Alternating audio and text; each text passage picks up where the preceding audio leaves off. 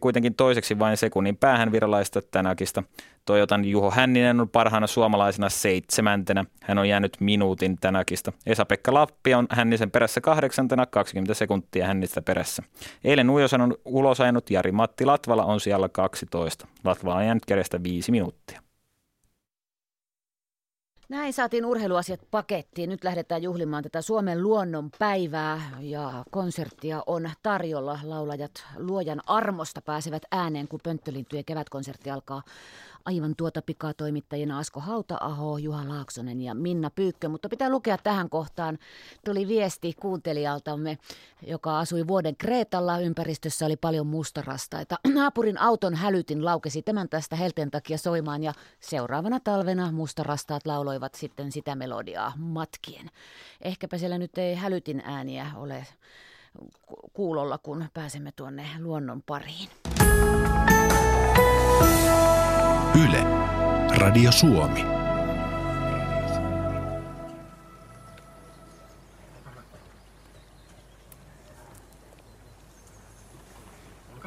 Tervetuloa hyvät Radio Suomen kuuntelijat tänne Nuuksioon.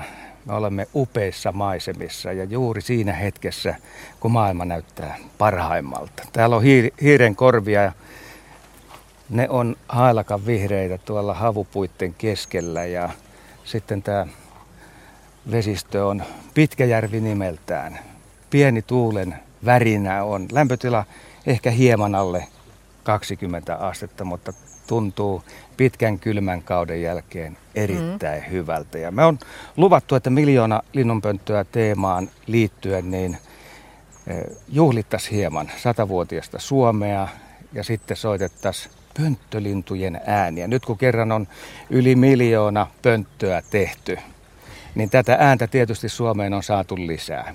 Niin, tää on, se oli silloin aluksikin ajatuksena ja se on nyt jo ainakin tämän miljoonan pöntön osalta toteutunut, että, että kun tehdään näitä pönttöjä, niin siinä sivussa voidaan myöskin lahjoittaa ikään kuin tämmöinen laulava lahjapaketti satavuotiaalle Suomi-neidolle, mikä on musta aika hauska ajatus, että koska, koska niistä tulee näitä tulevia laulajia, joita nyt seuraavaksi ruvetaan kuulemaan sitten. Sitten näiden kololintuja ja pönttölintujen tämä musiikkirepertuaari, niin sehän on vallan mittavat ja erilainen, jos ajatellaan, että pöllöt huhuilee, no uuttukyyhkykin puputtaa tai uhkuu. Kottarainen voi päästellä minkälaisia ääniä tahansa. Käenpiika kiikittää. Telkän tintit, siivet. Telkän siivet niin. Ja rähinät, vesilintujen kaikki äänet. Et se, ei ole, se ei ole mikään vähäpätöinen juttu, kun ajatellaan. Et sieltä löytyy aika taitavia laulajia ja humoristisia. Ja tämä homma kulkee sillä tavalla, että meistä jokainen on saanut vähän valita suosikkilintuja. Joo. Ja minulla tulee tämä ensimmäinen. Okay. Se yeah. on leppälintu. Se on vähän aikaa sitten tullut pihalle siellä Lahden Nastolan seutuvilla. Ja mä aina odotan tietysti leppälintua, koska se on väreiltään aivan lumoava. Siinä on oranssia, siinä on mustaa, valkoista ja sitten ruskea pyrstö, joka värisee mukavasti. Ja siitähän sen tunnistaa aika helposti. Ai sä luotat värimaailmaan. Värimaailmaan, totta kai tässä ensivaiheessa. Ja sehän on monesti sillä tavalla, että voi olla, ettei se heti laulakaan. Että se tulee ja ilmestyy siihen, tutkii paikan ja sitten jos se on hyvä, niin alkaa laulu. Ja tämä leppälinnon ääni, sehän kuuluu varsinkin harjumaisemiin. Joo. Ja Salpausselän harjulla, kun mä kuuntelen näitä ääniä, niin se on vähän niin kuin sellainen harjun tyyppilaji. Se on tärkeä laji muuten siis tuntea laulun perusteella, koska sitten tajuaa, että kuinka yleinen se on tietyillä paikoilla Keski- ja Kainuussa. Että sehän on etelärannikolla suht harvalukuinen. Mutta sitten siitä yleistyy, ja, mutta, mutta, ja iso kolo pöntössä vielä. Mm. Kuunnellaan leppälintu.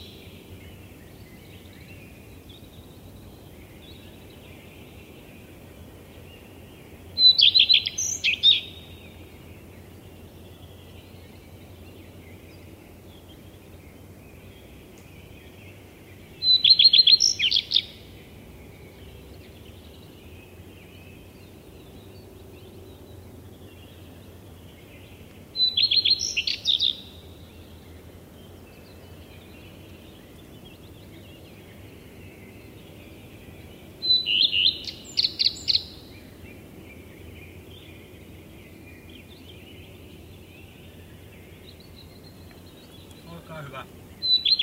Yksinkertainen ja selkeä sää. Ja välillä tuntuu siltä, että lintu laulaa joka hetki, myös yöllä hämärissä.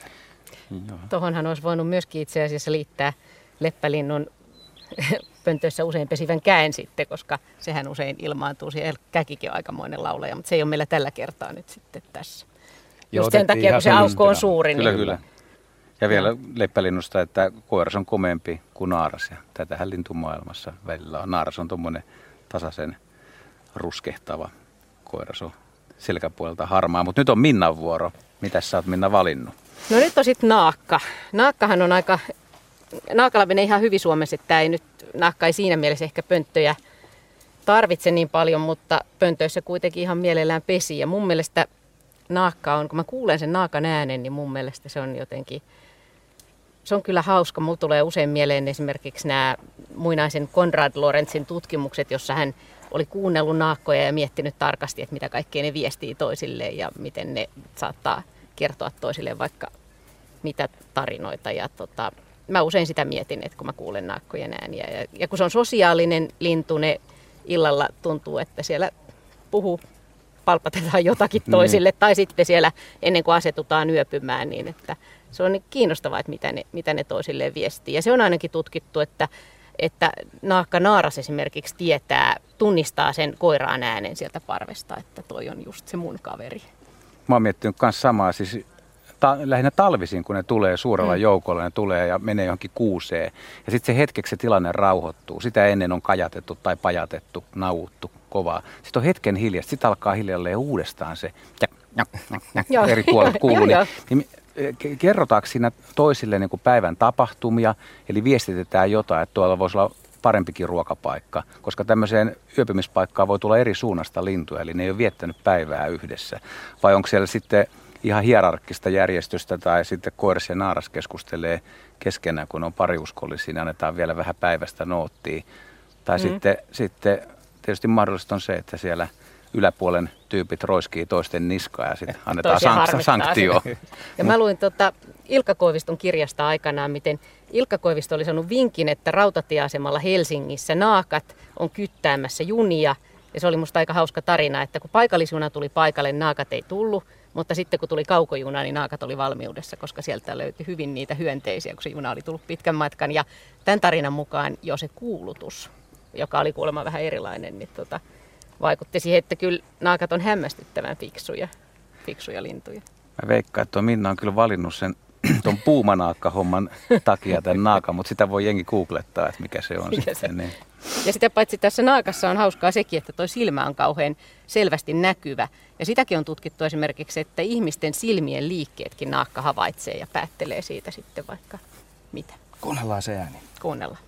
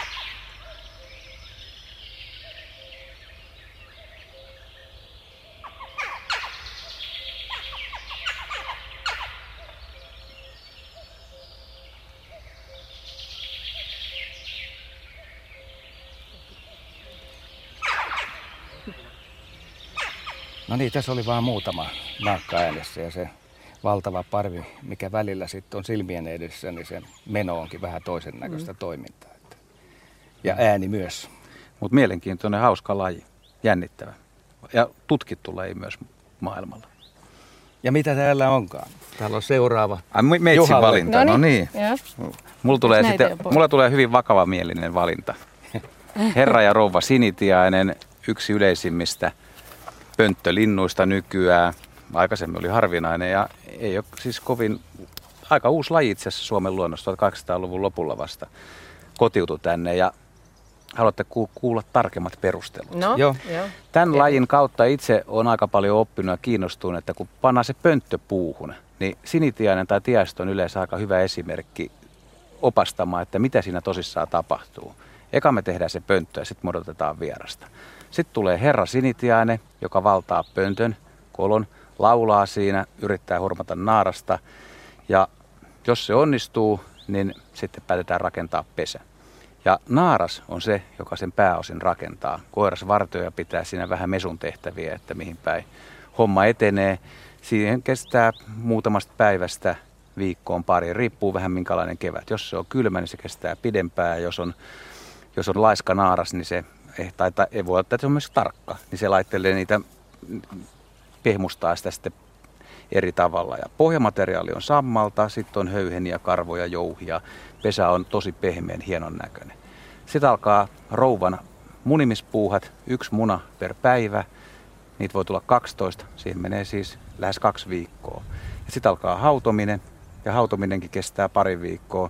Se naaras siinä kököttelee ja pyörii ja vähän pyörittelee niitä munia. Ja sitten sieltä kuoriutuu pieniä vaaleanpunaisia poikasia ja ne pysyy pesässä kaksi puoli kolme viikkoa. Ja kummatkin emot, se koiras ja naaras, ruokkii niitä ahkerasti ja huolehtii vielä sitten sen jälkeen, kun ne lähtee pesästä. Että tämmöinen on sinitiaisen kierto, eli mitä siellä, ja kannustan kyllä jengiä, että, että kun laittaa pöntöön, niin yrittää seurata, että siinä vaiheessa, kun se ruokinta alkaa, että mikä on tahti. Mutta tämä on kuitenkin lintu, joka on eniten hyötynyt pöntötyksestä.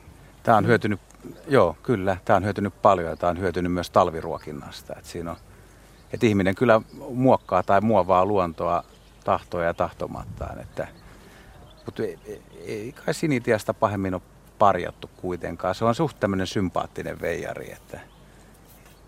Vai oletteko kuullut, että joku on sitä mieltä, että sinitiainen ei ole oikein meidän? No ei ole kuultu tällaisia juttuja. Ja laulusta sen verran vielä, että pannaan kohta soimaan. Se, se on sililii, semmoinen heleä keväinen ääni, alo- aloittaa aika aikaisin. Että kyllä kun maaliskuussa kuuluu, joskus helmikuussakin, niin sinitiaisen äänen, niin siitä alkaa joidenkin ihmisten kevät. Juha matkii niin hyvin näitä lintuja, ettei me mitään tehosteita tarvita. Mutta kuunnellaan silti. Sinitiainen.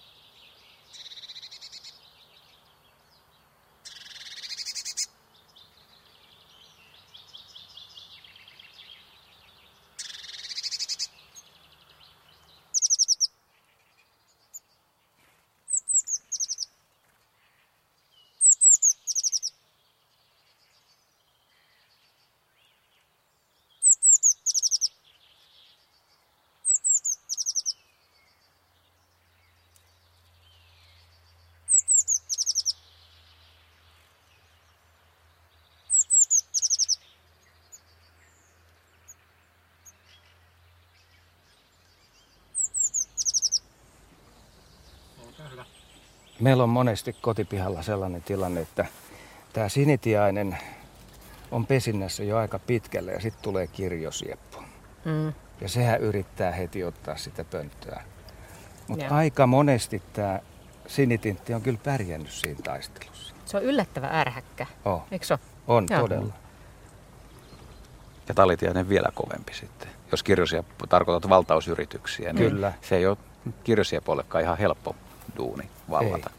Mutta ette sitten ole kuitenkin nähnyt niitä tilanteita, jossa kun pönttöä putsaa, niin siellä on alla tiaisenpesä ja sitten päällä kirjosieppo. Joo, kyllä mä oon nähnyt. Mä, mä kerran oli semmoinenkin, missä oli sinitiainen, oli hautova naaras siellä munien päällä ja siihen kirjosieppo oli rakentanut pesän siihen päälle ja hauto itse siellä. Mä kurkkasin vähän, mutta sitä ei voi tietää, että onko se kuollut sinne vai onko tämä oikeasti ruvennut rakentamaan sen päälle suoraan. Ja tämä, tämä sinitiainen ei ole vaan poistunut sieltä, että se on sinnikkäästi ollut ja toinen on rakentanut pesän sen päälle. Vai onko se kuollut jo aikaisemmin? Se oli kuollut kuitenkin se. Kyllä, kyllä. Ei, ei, ei niin kuin kerros, kerroshautomista harrastanut. No mä ajattelin, että jotenkin. Mut sopivasti seuraava esiintyjä on kirjosieppo. Ja tuota, se on muutama viikko sitten tullut Lahden seudulla. Mä tiedän, että täällä pääkaupunkiseudulla se on varmaan ollut jo pidempäänkin, mutta... Ne tuli myöhään tänä vuonna. Niin, sen kylmän, kylmän kevään ansiosta näin on tapahtunut, mutta tämä laulu, joka kohta kuullaan, niin on kyllä soinut viime päivinä aika mm. tanakasti. Ja kyllä mä oon yhden naaraankin jo nähnyt, että sillä laululla on ollut vaikutusta. Joo, koiraat tulee aikaisemmin kuin naaraat. Sehän huomaa niin kuin maastossa. Se, jos katsen... seuraat, niin siellä on tämmöisiä tummia koiraita. Niin kuin lintumaailmassa usein niin koiraat tulee vähän aikaisemmin kuin naaraat. Ja koiraat sitten selvittelee niitä reviireitä ja hoitelee ja naaraat tulee sitten paikalle. Mutta se, että ne naaraat, naaraat on kuitenkin niin kuin mahtiasemassa, koska ne valitsee usein niitä parhaita koiraita sitten. Kuunnellaan kirjoisia.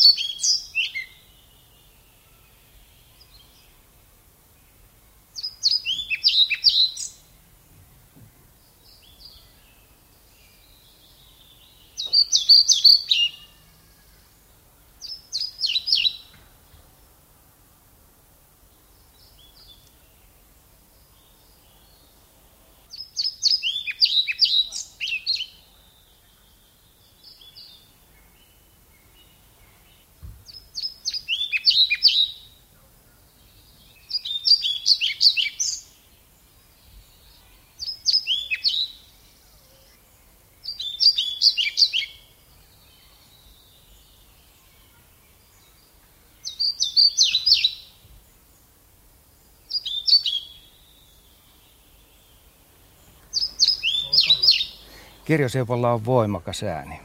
Oh. Silloin kun se tulee, niin se kyllä kuuluu. Sen ja ehkä huomaa. Se on tarkoituskin. Niin, näin se on. Kyllä se tulee vauhdilla.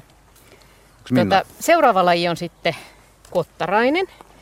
Ja itse asiassa äsken, kun mä sitä naakkaa esittelin, niin mä mietin sitä, että mä unohdin sanoa, että naakkahan on siis Turussakin esimerkiksi keskiaikainen lintu jo. Että sitä on ihmiset, suomalaiset kuuluu hyvin, hyvin pitkään, jopa tuhatkolmesataaluvulta, tai eihän sitä tarkkaan tiedetä, miten, miten pitkään sitä on kuultu. Ja kottarainen on myös semmoinen, joka on monelle ihmiselle aikaisemmin tuonut sitä kevättä esimerkiksi maaseudulla, ennen kuin sitten kottaraiset alkoi vähentyä. Ja moni just surikin sitä nimenomaan sitä kottaraisen äänen vähenemistä. Ja ennen kuin tehtiin pönttöjä, niin tehtiin vain yhdelle lajille. Näin ainakin puhuttiin, että silloin kun...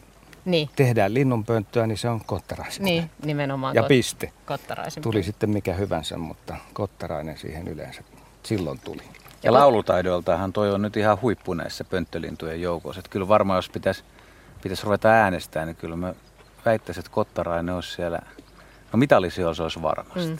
Se on taitava laulaja ja se on myöskin taitava matkija. Että se tosiaan voi napata yllättäviä asioita siihen lauluunsa. Kuten mitä te olette esimerkiksi kuullut? No siis oon, mä oon kuullut erilaisia vikloja, metsävikloa, valkovikloa, sitten yhtenä vuonna oli kivitasku, mitä se matki niin kuin todella taitavasti. Se, mistä se sen oli ottanut, mutta aina piti katsoa keväällä, että kun se tuli aikaisemmin kuitenkin kuin kivitasku, että onko uusi kivitasku tullut jo, niin Kottarainen päästeli, sillä oli kololla sitä. Ja sitten, mikäkään nyt olisi niin kuin jännimpiä juttuja. No, yksi, yksi, mihin ihmiset menee usein vipuun Kottaraisen osalta, niin on, on punavarpunen. Eli kevään ensimmäiset punavarpushavainnot, kun ne viheltää sen. Asko osaa se Asko hyvin, osaa niin, niin, niin hyvin. Se, on, se, on, se, on, se on Kottaraisen ääni, mutta se kuuluu Kottaraisen siihen ihan omaan ihan repertuaariin. Että se ei ole sitä niin kuin oppinut välttämättä, tai se ei ole sitä matkinut mistään. Tuossa on se ero, että et, et, et kuuluuko se sun laulutaitoihin vai opit sä ja matkit jostain, koska niillä on synnynnäisesti jo valtavan, valtavan suuri kapasiteetti laulaa. Mozartista kerrotaan, että Mozartilla oli lemmikki Kottarainen ja se oli Mozartilla kolme vuotta ja vaikutti itse asiassa myöskin Mozartin musiikki. Ja sitten kun se kuoli, niin sitten hän piti sille myöskin hautajaiset. Eikä se ole tavatonta, kyllä säveltäjät on muutenkin, suomalaisetkin säveltäjät on käyttäneet näitä lintuja ja ihaleet niiden laulua. Kuunnellaan Kottarainen.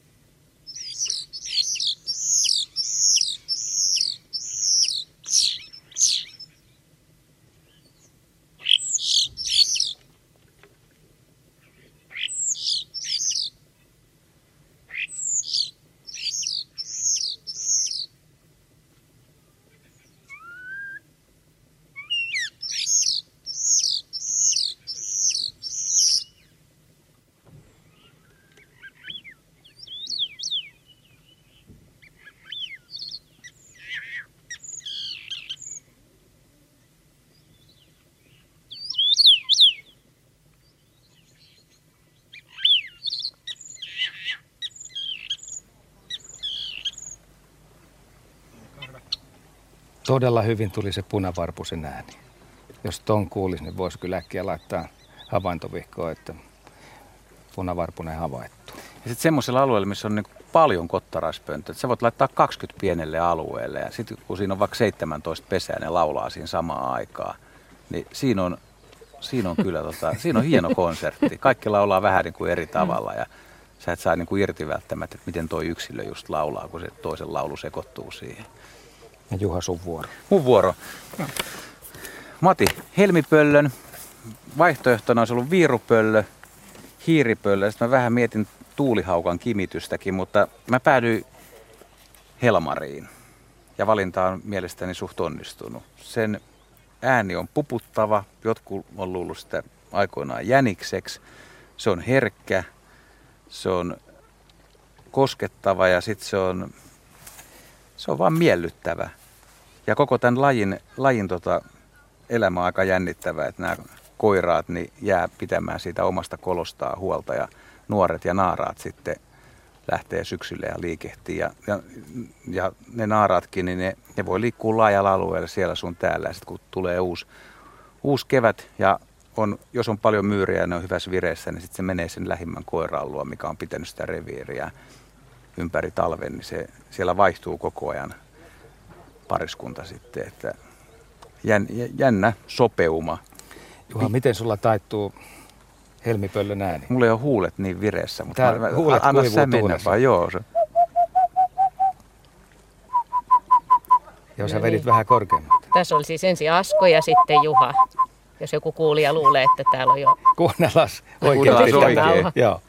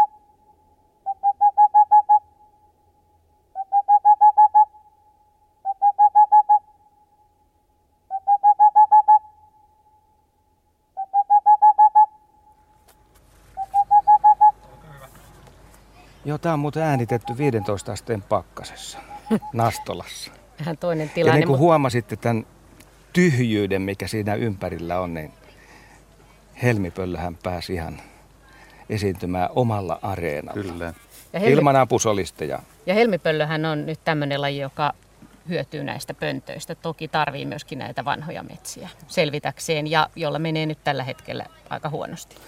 Seuraavalle lajille, eli pikkuvarpuselle, mä tein pöntön viime vuonna. Mä rakentelin siinä pihalla sitä ja mä huomasin, että lintuhan istuu tuossa naapurin puolella puun latvuksessa ja katselee mun touhuja. Mä sain pöntön valmiiksi, mä ripustin sen seinälle, niin alle minuutissa tää sama lintu meni sinne katsoa, että kappas kummaa, tähän on tehty hänelle sopiva asunto. Ja mä todella tykkään tästä pikkuvarpusesta, kun mä lähden kotoa jonnekin, vaikka nyt niin. tänne Nuuksioon, niin. niin se jää sinne kotivahtimestariksi. Mä tiedän, että se on niin. aina paikalla. Talvella, kesällä, keväällä, syksyllä. Voi ja Asko. Tää samanen lintu aina toivottaa mut tervetulleeksi, kun mä tuun sinne, ja sitten samalla hyvästelee hetkeksi, kun lähden pois. Aikoina oli harvalukuinen. Se on tosiaan yllättävästi runsastunut Suomessa. seitsemänkymmentäluvun alussa ö, oli sellaisia vuosia, että tätä ei nähnyt ollenkaan, että piti erikseen lähteä jonnekin kauemmas mm. sitä katsomaan. Kyllä. Ja sitten kun sen näki, niin oli valtavat värinät päällä pitkän aikaa, että nyt on nähnyt pikkuvarpusen. Olisikohan toinen jotenkin Askon lempilintu, mitä tuntuu, kuulostaa vähän siitä. No, on varmasti. Sitä varten se on tässä. Ja toista vielä ruskea päälaki, valkoinen poski, jossa musta täplä, jos joku haluaa opetella tuntemaan. Se ei kuitenkaan kaikille ihan tuttulaisilta. Nyt pikkuvarpunen.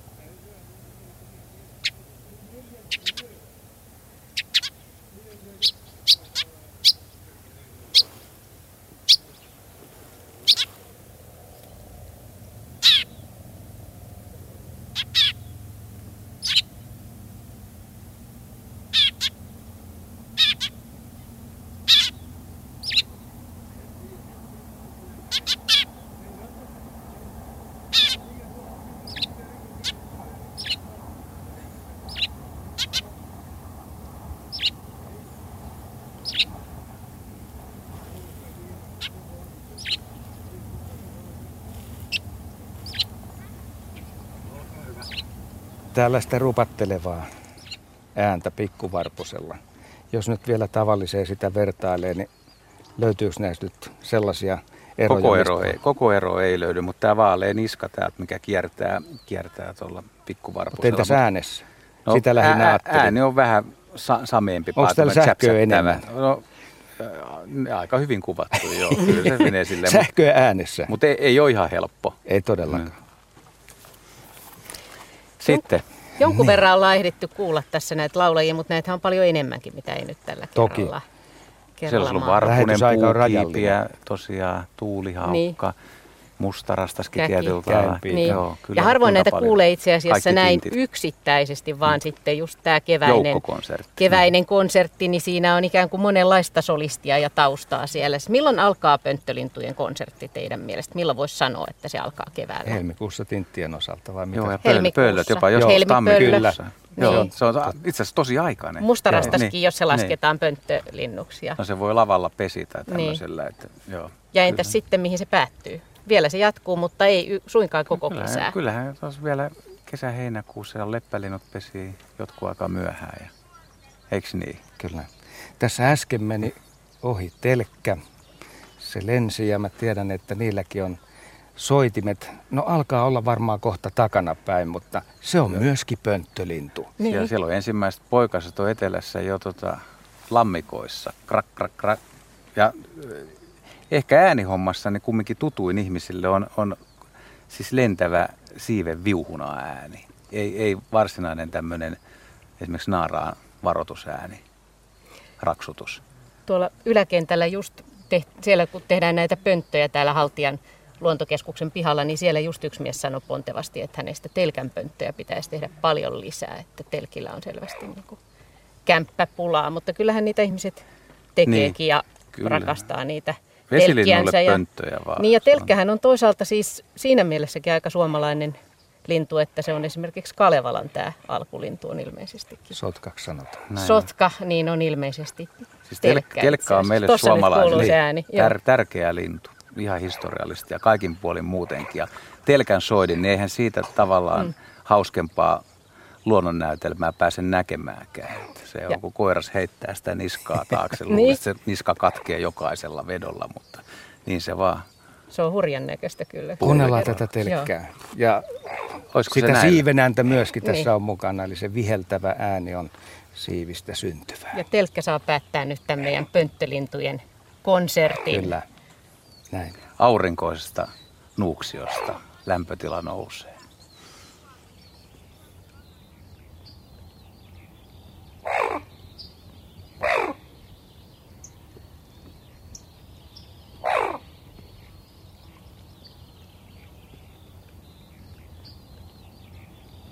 Näin telkkä ääntelee. Palaamme tuonne Nuuksion suuntaan sitten kello kolmetoista Yle-uutisten jälkeen. Nyt kello on kaksitoista.